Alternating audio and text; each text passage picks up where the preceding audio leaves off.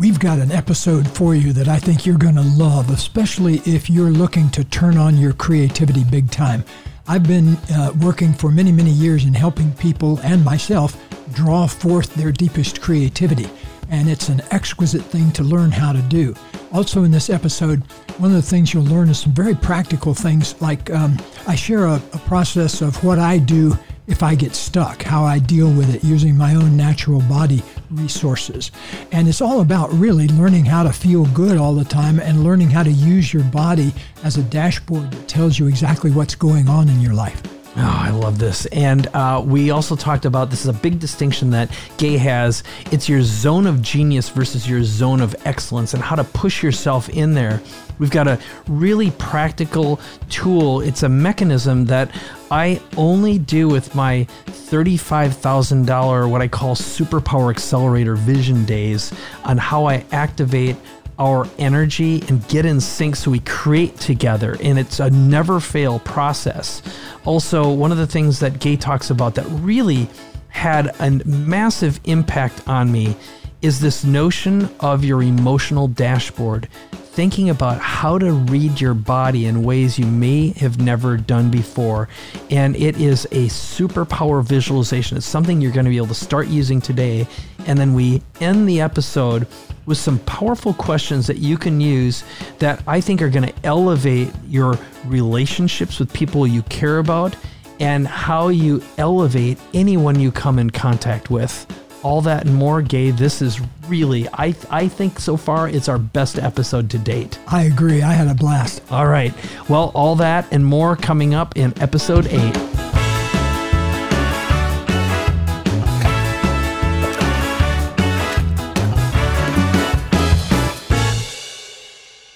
Hi, everybody. Welcome to the Big Leap podcast. This is Gay Hendricks here with my good buddy, Mike Koenigs. All right. And uh, we are going to be talking today about how to pull out your inner genius. This is episode eight. So I've got a whole system and a whole process I use um, both with clients when I do Vision Day or I work with them. And I'm super curious um, how you do the same thing, either when it's with yourself or you and Katie or the clients you work with. So how do you want to go about doing this? Well, I really am glad we're talking about this, because if there's one thing people really need to be doing right now, it's how to open up and let more of their true creativity emerge. Mm-hmm. Uh, I think there's a difference. I make a distinction between ordinary creativity, where you're using your creative skills to do things for other people, and true creativity, where you're using your skills to do things for other people and that also benefit yourself. Mm-hmm. So that the ones that are really useful to you are ones that don't diminish you in the act of producing them.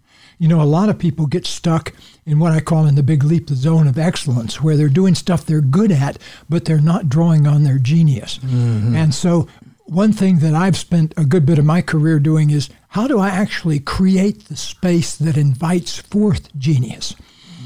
And I think visioning is good and that kind of thing, but we will, I, I always start by getting underneath it. Like when I'm going to work with somebody, who maybe somebody's coming in for one of our ten K days, which could be a couple, or it could be the head of some organization, or it could be the somebody from the business world or a show business person.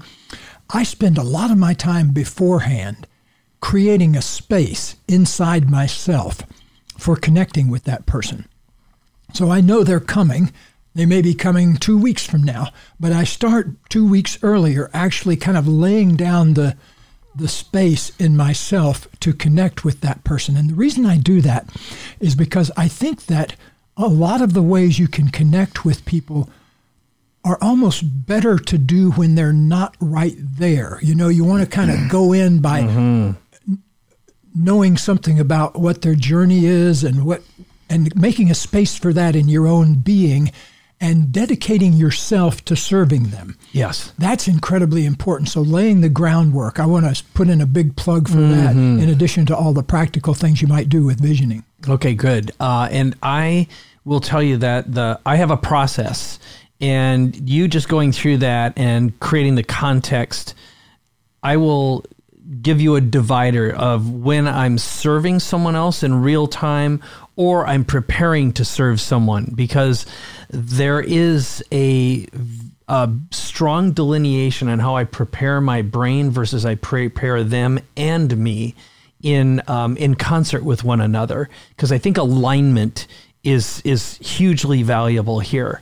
So if it's okay with you, I'm going to describe what I call the Superpower Accelerator process. And this is both a series of questions that I ask someone before we begin a day or two that we're working together, and also the day of, because um, for me, the preparation has to do with getting inside their mind and their head and really understanding their values and their outcomes and being able to rest with that.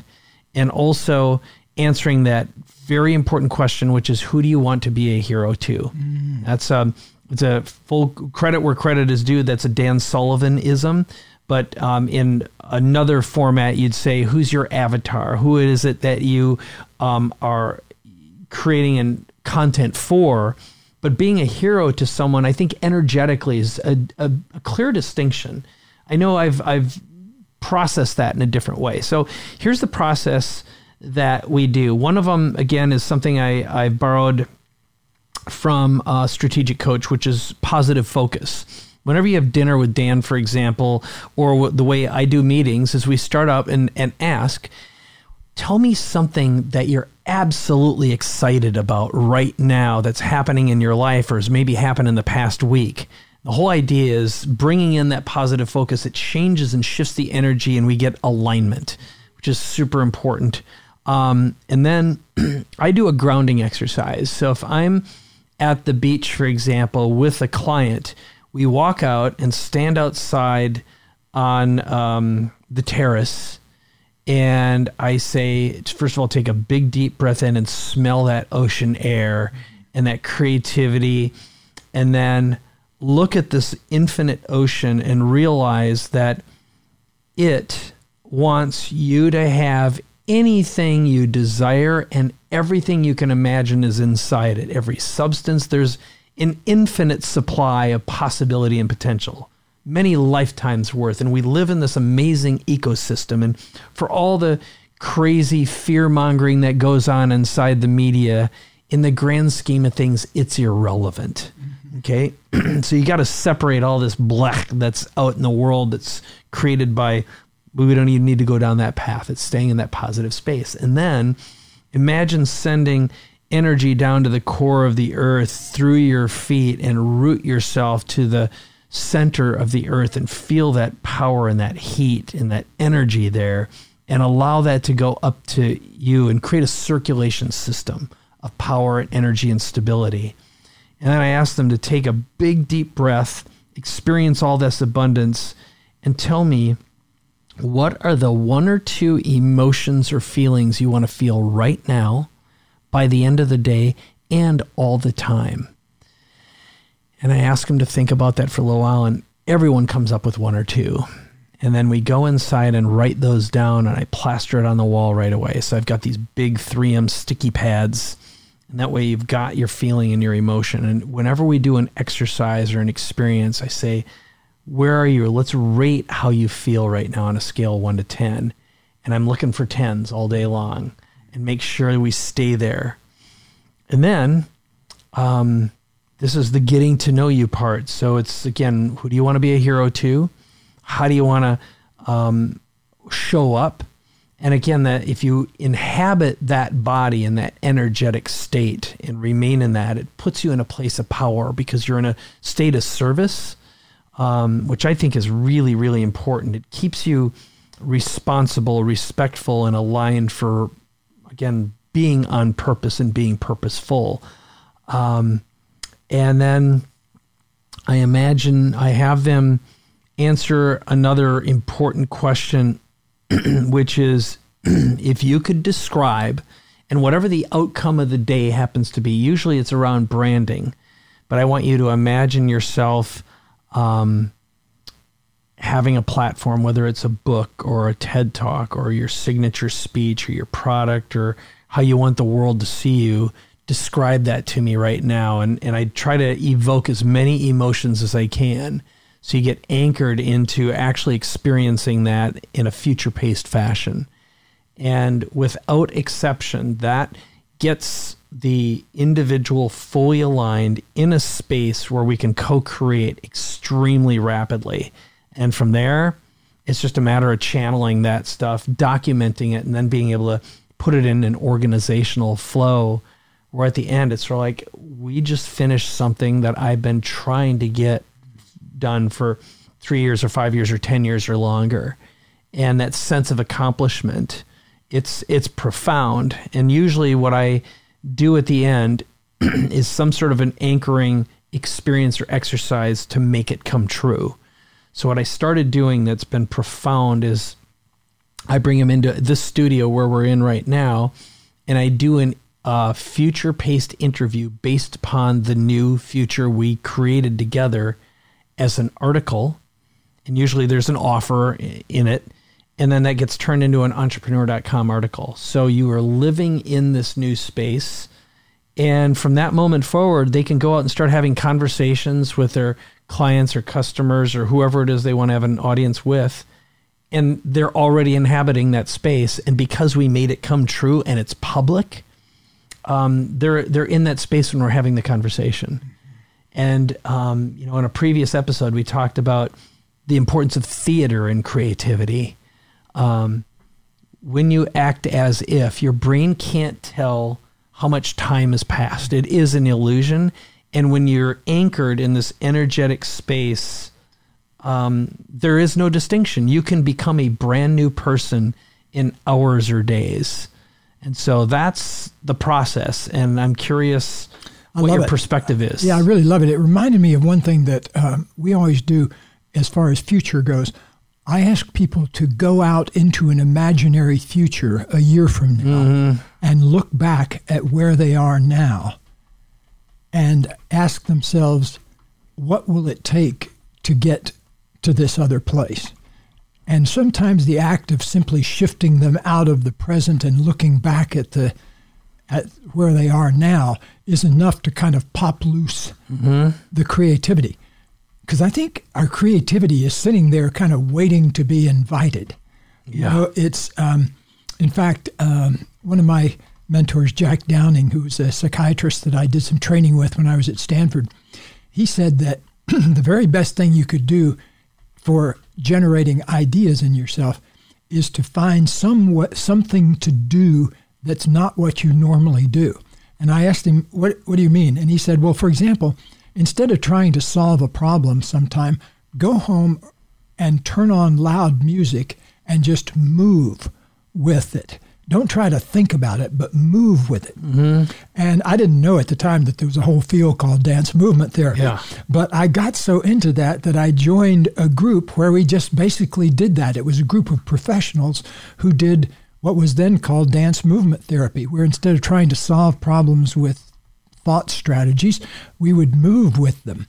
And it was so incredibly powerful because sometimes with even ten minutes of being outside your normal thinking mode, suddenly an, a whole bunch of ideas start coming through. Yeah. To, to this day, by the way, if I get stuck on something, the first thing I do is turn on some music and usually lie down on the floor and just breathe for a little while.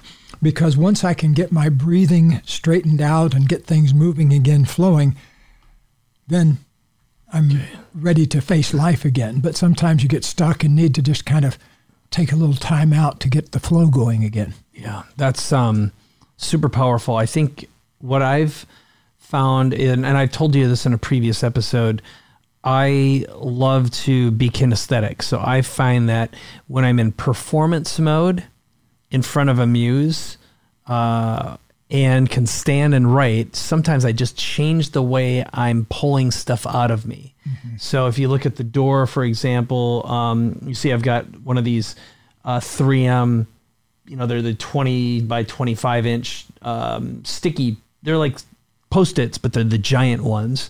I've got stand-up boards at the house and at the beach, and I've got an eternal supply, cases of markers. Yeah. Okay, so I never run out, and I've always got cases of pages because I found that if I have a problem, I stand and I perform my way out of it because I know that if I were placed in a position And the theoretical statement, which might, might not sound super attractive, is if you had a gun pointed at your head, you had ten minutes to live and you had to solve a problem, I guarantee you'd figured it out. So I don't put myself in a panic state, but I do put myself in an empowering state with a deadline that's super short.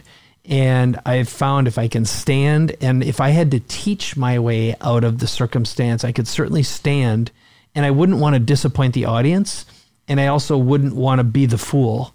So something will come out of me that'll be useful, and to at least start that process, even if it's jibber jab. And um, I don't remember who it was years ago. Uh, it was a famous copywriter. And he said the way to start writing is to just go through the motions of writing and just um, start writing, type, you know, drawing blah, blah, blah, blah, blah on a yellow pad. And as long as you get in that state of serving and having an intention, pretty soon your brain will get into that that space. So that's the kinesthetic mechanism. I really like that, because if you think about it, um, the part of the mind that involves logic and language is about the size of a fifty cent piece. And the rest of us is mm. immense. Mm-hmm, mm-hmm. So inside, from a big leap perspective or a conscious luck perspective, um, what are some of the resources and tools in there for pulling out your inner genius? What are some of the um, techniques that you've used with your highest level clients over the years to activate that center and get them in that right fit space? And can you think of any stories of some people that you've been able to motivate or shift their beingness so they had a profound leap as a result? Yes. Um, one example, I already touched on having people go into a room for ten minutes and be by themselves, basically. We have a graded series of these ten-minute experiences that people go through. One of them is to go sit by yourself for ten minutes and close your eyes and just do one thing for the whole ten minutes. And that is, about every fifteen seconds, ask yourself a wonder question. And the one we start with is, hmm, what is my true genius? Hmm, what is my true genius? And we ask them, we care, coach them very carefully on how to make that wonder hum, because it has to be absolutely sincere. A real wonder question is something you really don't know the answer to, but you'd really like to know the answer to. And so we invite people to go in and just sit in these wonder questions for ten minutes at a time. ten minutes, by the way, is all it takes. It doesn't help if they sit there and do it for forty-five minutes. Everybody has a breakthrough within ten minutes. And then we have a set of other questions, like one might be, how much on a daily basis am I How many hours every day do I spend on my creativity? And most people come out of that one very depressed, because they realize they're spending almost no time on their creative, even though they may be one of the most creative people in mm. their field. Because like with like with Vivian, you know, she set up this foundation out of a heart experience, and then it got so complicated that it took more and more head to yeah. try to keep up with it, and pretty soon you're not developing the side of it that speaks to your heart. And that that's where a lot of people get burnt out. Yeah, yeah, for sure. Well, that's when the um, the monster that you think is important and uh, uh, starts swallowing you, or someone else's agenda does that. I know one thing that I really admire about you, and I've observed many times, is when you're done with something, you just get up and you're like, nope, I'm I'm over it. You know, you are very, very conscious of when your body and your mind are done. And I can tell that you manage based upon your feelings. And one of the first times I observed that, I was like, well, that was kind of rude. He just got up and left. And and it was just, uh, I thought, well, is this, what's what's going on with Gay? And we had a conversation about it. And I don't remember the, the order of events, and you just explained to me one of your goals is to feel good all the time.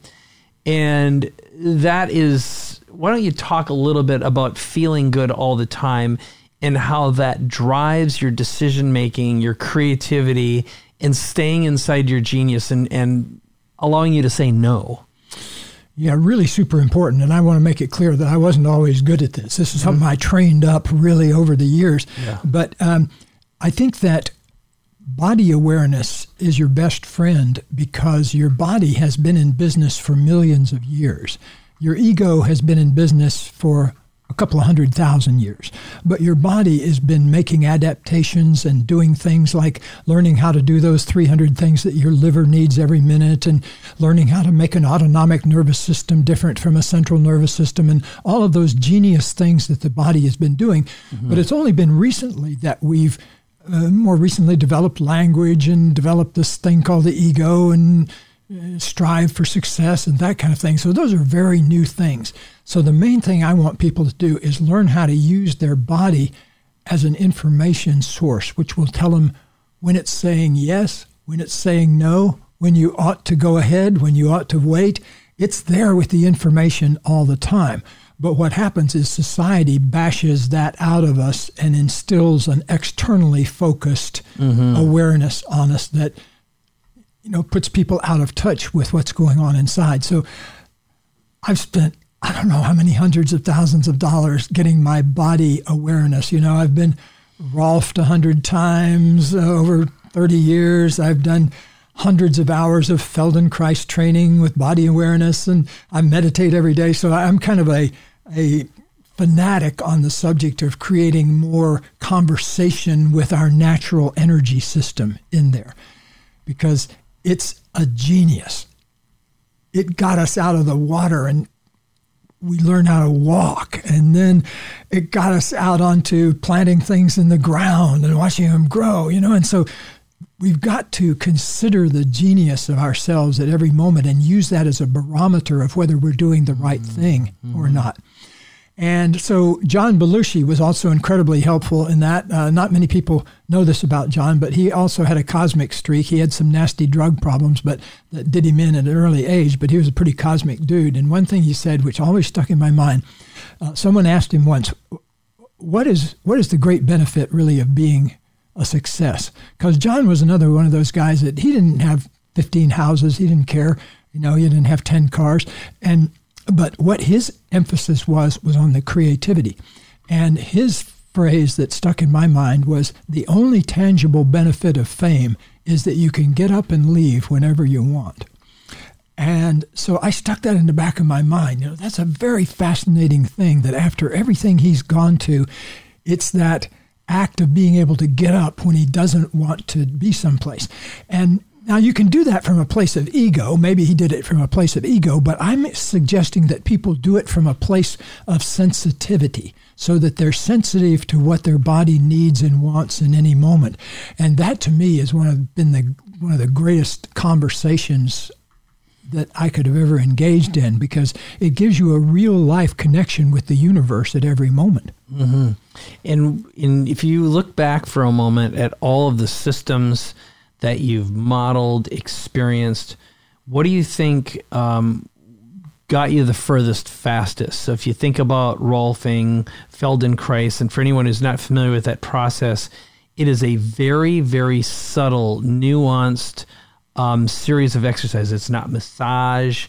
It's not network chiropractic. It's not chiropractic, but it's this very light touch, subtle movement that activates your nervous system and also releases trauma and stress. It's profound. I've done it a few times, probably four times, and I was really, really moved by it. You know, you, uh, um, so that was, that was very interesting. And I've done, you know, everything from, uh, uh, let's see, like float tank therapy, lots and lots of energetic chiro. One of my good friends, John Amaral, is, uh, he was just featured by, um, on the Goop special. He's this energetic network chiropractic guy who's, mm-hmm.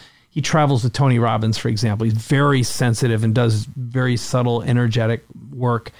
But um, all of these have been useful, but I haven't used them in the same way you have, where I've kind of compiled a dictionary or an encyclopedia of activators. Mm-hmm. So what, first of all, do you think would be m- most powerful? And then how have you managed to sort and organize that in a way that you can activate it whenever you want to or need to? I think that beyond any technique, like I've really loved the Feldenkrais work, and I I hated some of being roughed because it was painful, but I liked yeah, the yeah, result uh-huh. of it. Yeah, it uh-huh. helped clear a lot of old trauma out of my body. But I think more than any other technique, it's a willingness to explore and experiment. I've learned more just lying on the floor, breathing and wondering than I did in any kind of session I ever did with anyone. Mm. Um, because I think that what people need is that direct communication with the creative force in the universe. If Rolfing can help clear the space for that, great. It did for me. Um, I've done everything. I've done, I don't know, how many different forms of massage and meditations and all that kind of thing. It ultimately, down um, finding a tool that opens up more of a connection with the universe itself. And as we in, enter the universe of our bodies, that has an incredible amount of information that we're not using. It. It'll tell you whether you really ought to say yes or no. I look back at relationships I've been in that were painful.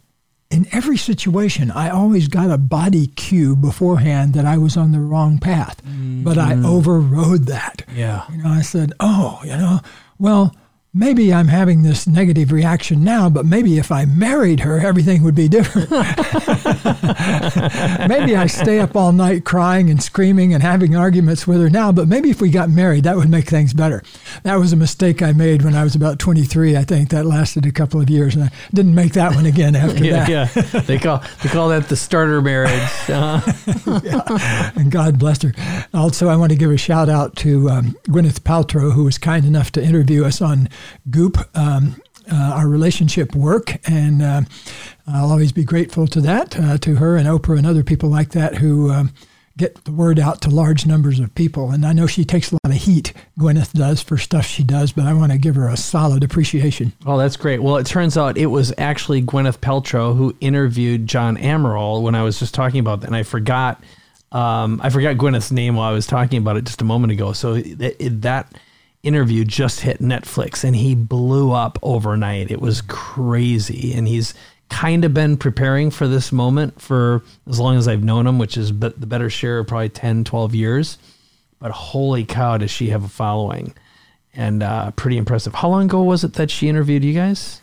It was a few years ago. Okay. Gosh, probably now five years ago, something like okay. that. Yeah. Yeah. No, she's... And I, I saw the, uh, sales charts of Conscious Loving the next day and The Big Leap the next day, and uh, uh, they made an impact for sure. Yeah, yeah, that's fascinating. So um, I'm going to ask you just to go a little bit deeper on activating the physical parts.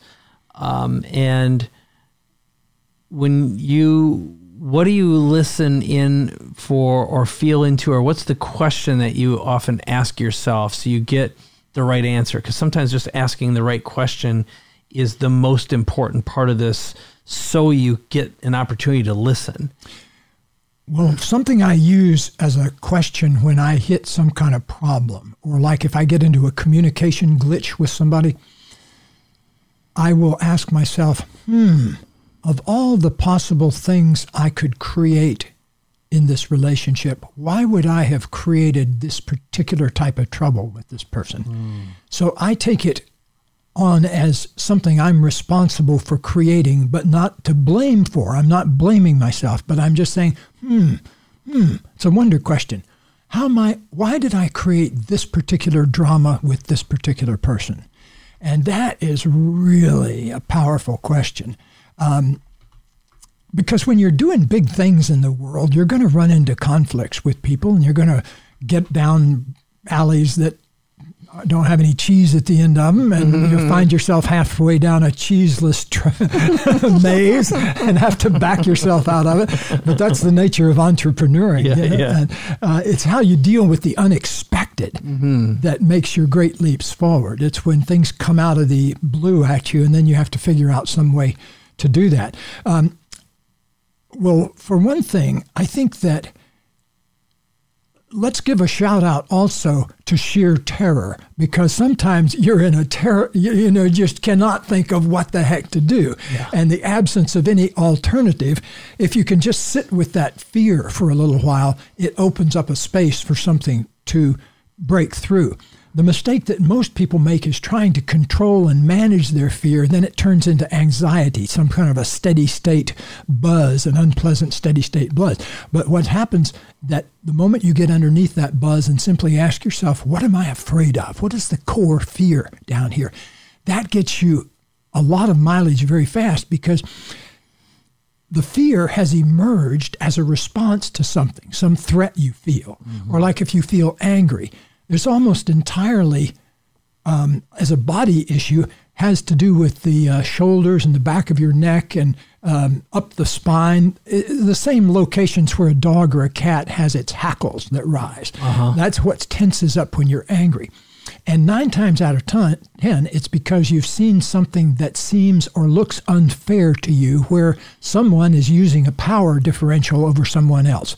And they may be using it on you. That's why you're you're angry about that. Mm. But the question to ask in that, again, is, hmm, of all the possible things I could be feeling right now, why would I be feeling that one? And so that's why you've got to get to know your body, because if you know that your anger is about something that you perceive as unfair, and you know that your fear is about something you perceive as a threat, and your sadness, you know, is a something you've lost, it's a loss you're experiencing, that gives you a tremendous amount of power to be resilient in situations that often knock people flat. Right, right. Um, and that's, again, in all of these cases, it just comes down to being aware.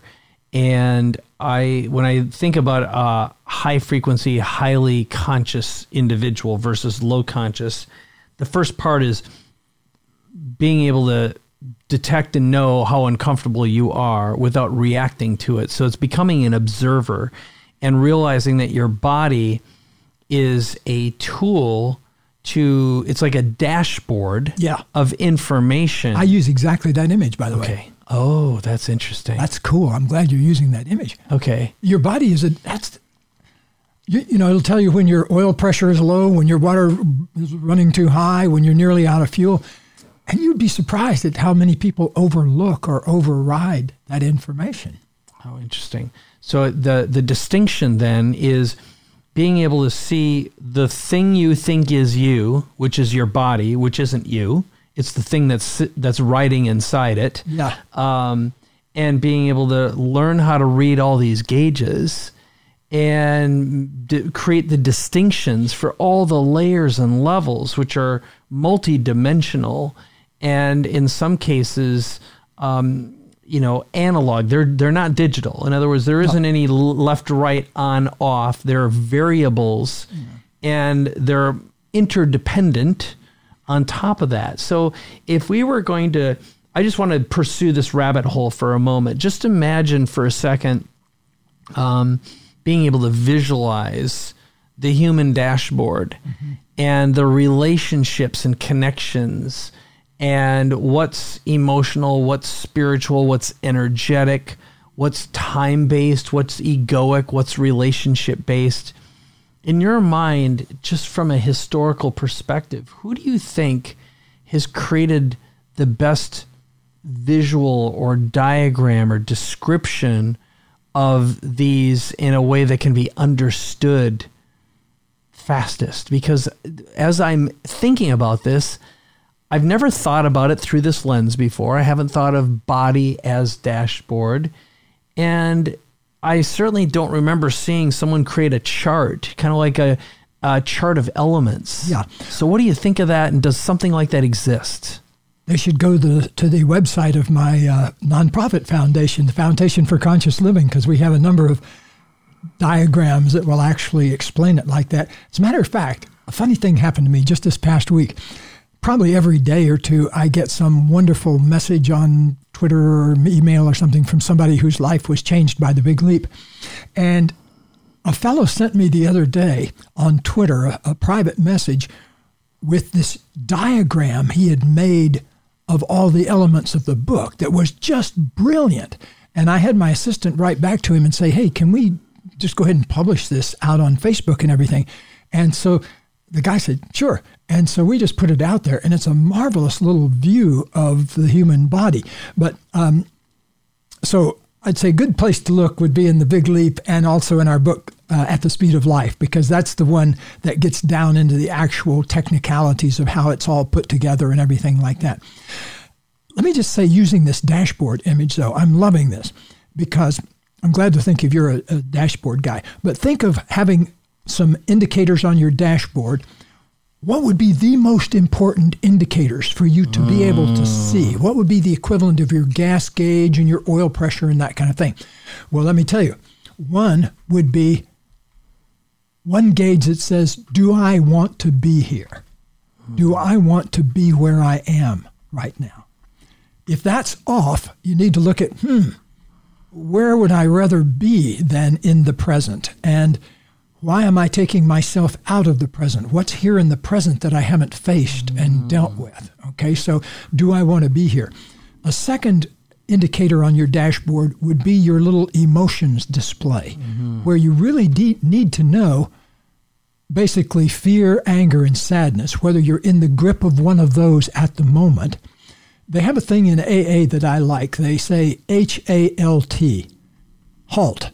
That means when you're hungry, angry, lonely, or tired, be very wary because those are the times you're likely to reach for a drink instead of handling the direct mm. need.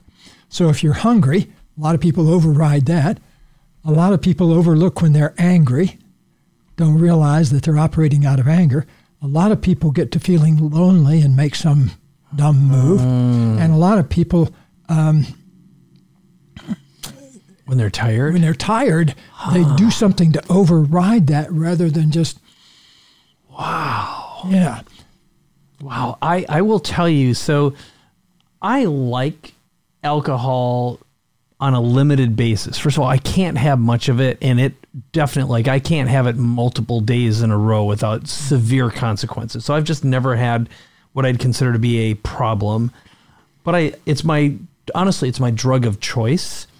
But as I look through this, I've never, ever reached for it with any of those in mind. It's purely um, because I wanted to have an extra sensory experience mm-hmm. um, of taste, of smell, um, and it would be a, communi- uh, a form of communing with another person. So like the idea of drinking alone has never been anything I'm interested in um, or do. It's like...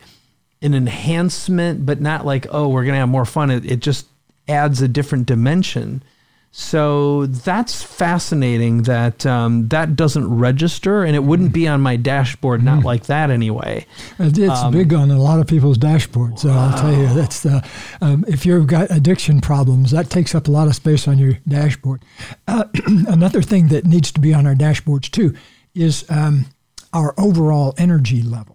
You see, I believe human beings are designed to function at a pretty high level of energy. Yeah. Uh-huh. Uh, we're designed to function at high energy, then rest deeply, then come back out and function at high energy, mm-hmm. rest deeply. I think what causes people to get depressed is keeping themselves from going fast or really resting. They kind of live in this middle zone there, and that so wears people un, out. Yeah, it's a, a, a form of modulation, an unhealthy modulation. An un, yes. It's unnatural modulation. Exactly. How interesting. Never thought about it through that lens either. That's, that's a very powerful distinction. So um, this is, so again, mapping this out, and you said uh, the Foundation for Conscious Living. Yes, Foundation for Conscious Living. Uh, Katie and I started it in uh, nineteen eighty-nine, and it's been thriving ever since. It gives, um, it does three things, actually. It gives scholarships to people who want to study interesting things. It supports research for people who are doing research into interesting things. And uh, three, it creates, um, it funds movies and documentaries and things like that for people who are in conversation about subjects like this. Okay. Well, one thing that I definitely want to explore in greater detail is what's on your dashboard and what's on the universal dashboard. So just imagine having a uh, design your own dashboard. If mm-hmm. there was a mechanism where you'd have a questionnaire, so it'd be like a combination of a personality profile and an assessment, and then it would build it. And what I loved about what you just did right now is Um, if you got to pick, because this goes beyond emotions. Yes. It goes beyond energy, but also it's what are healthy, appropriate questions to ask yourself. It's almost like a, a rubric. Mm-hmm. I think that's what it's called. Um, there's a, a term for it. I know I could discover it fairly quickly, um, but in the old days, the sixties and seventies, the Russians were well known for creating paper computers. They're logic diagrams. So they wouldn't have computers and spaceships. Mm-hmm. It would be this diagram. It was kind of like a flow chart. Mm-hmm. If this, but, then this. If yes. that, then this. Mm-hmm. Mm-hmm.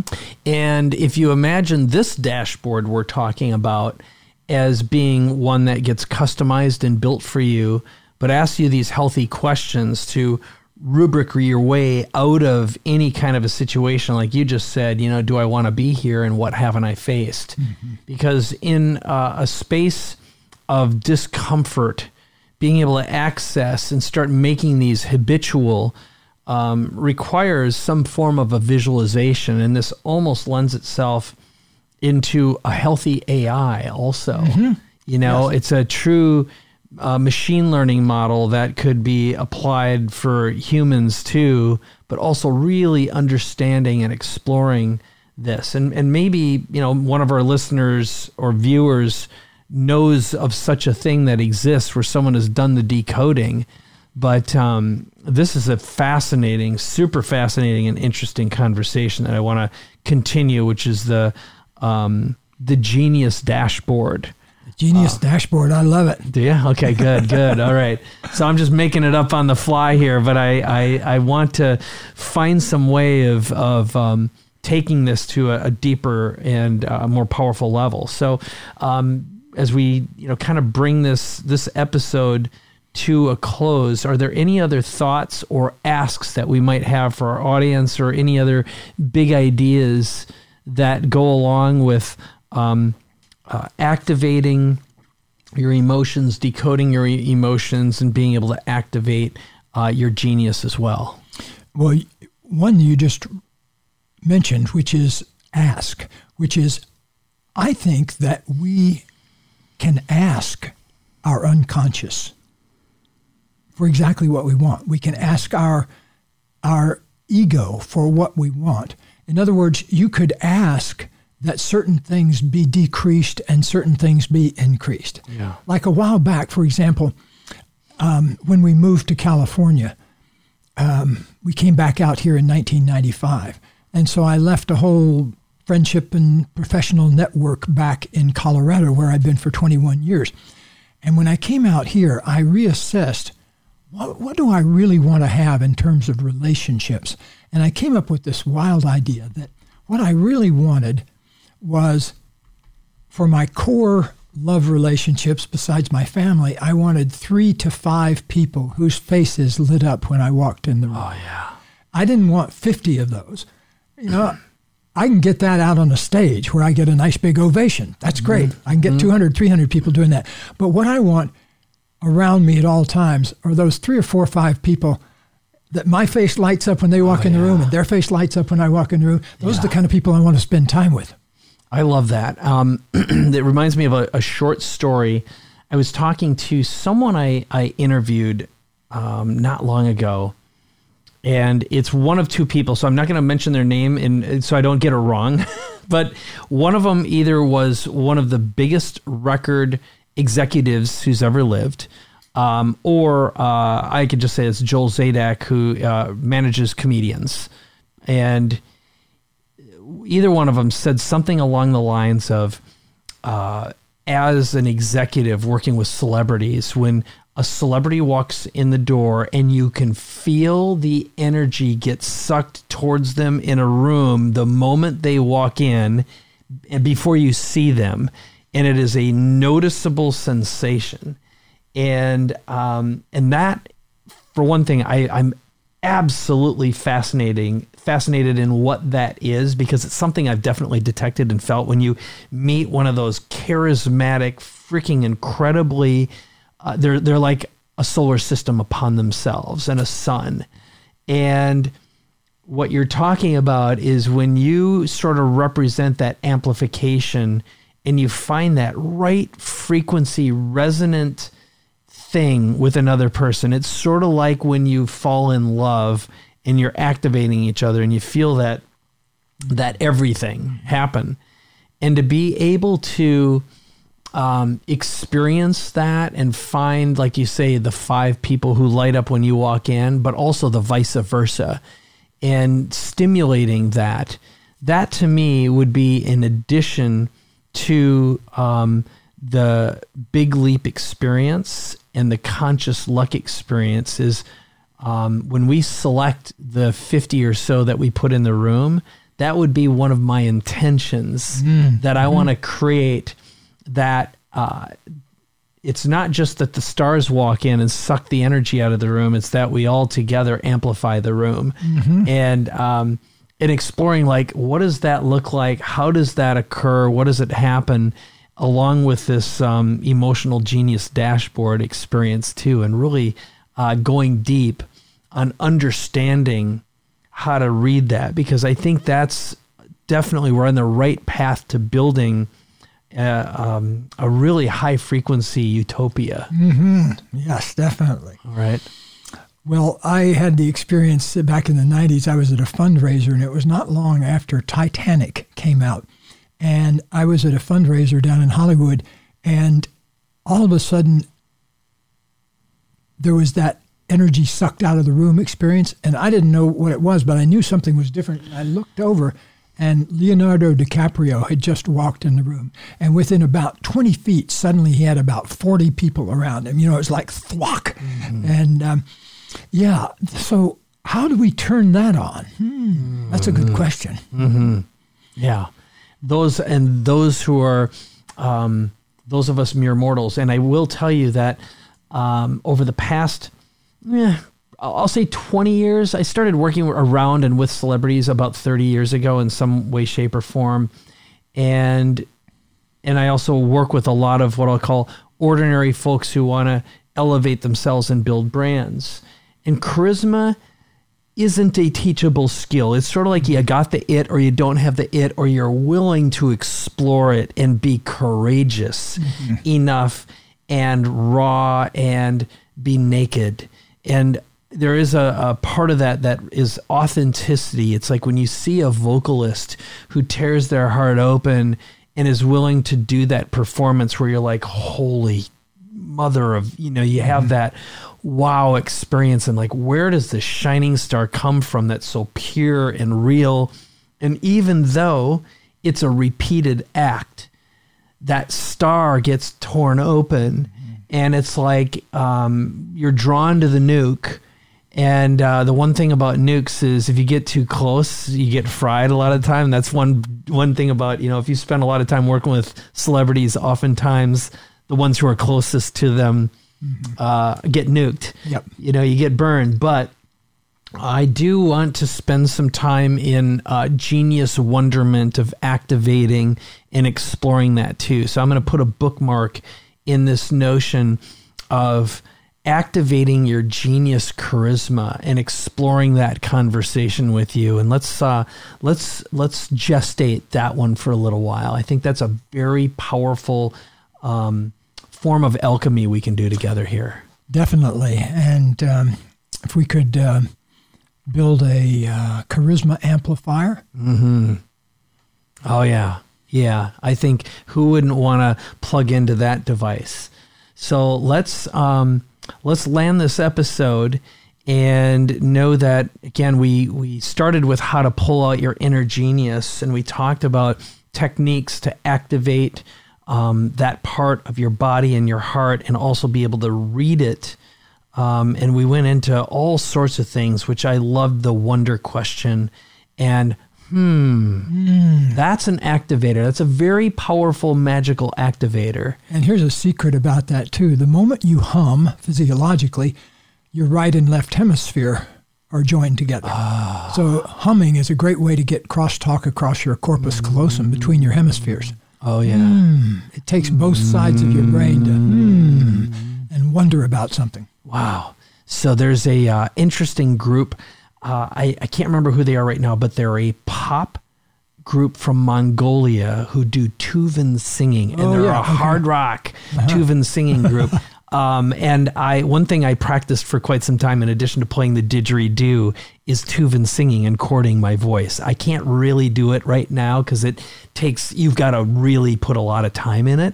But I think there's a very powerful activator there as well. So let's, again, let this gestate. I'd like to do a little research and return to the charisma activator. And what was the, what did you call it? I don't remember. All right. Well, you know what? That's the good thing about doing a little bit of voice recognition, and, and uh, we'll do transcripts here. But it had to do with uh, uh, a charisma amplifier. Oh, That's charisma what it was. All right. Right. Good, good. All right. Well, uh, I think this is a great place to break this. And as usual, ask you, the audience, or a viewer to um, definitely post your reactions and your responses to this episode, rate, review, and share this with one or two people you know who can be elevated and can also be uh, maybe one of the five people you want to invite into your life and your room who light you up, or you light them up when you walk in. Yeah. Oh, yeah. All right. Well, another great episode. Well done, my friend. Your face lights up when I walk in the room, and my face lights up when you walk in the room. I know. We found each other. Two fellow aliens. We found each other. Thank God for that. All right. Thanks a lot, everybody. Yeah.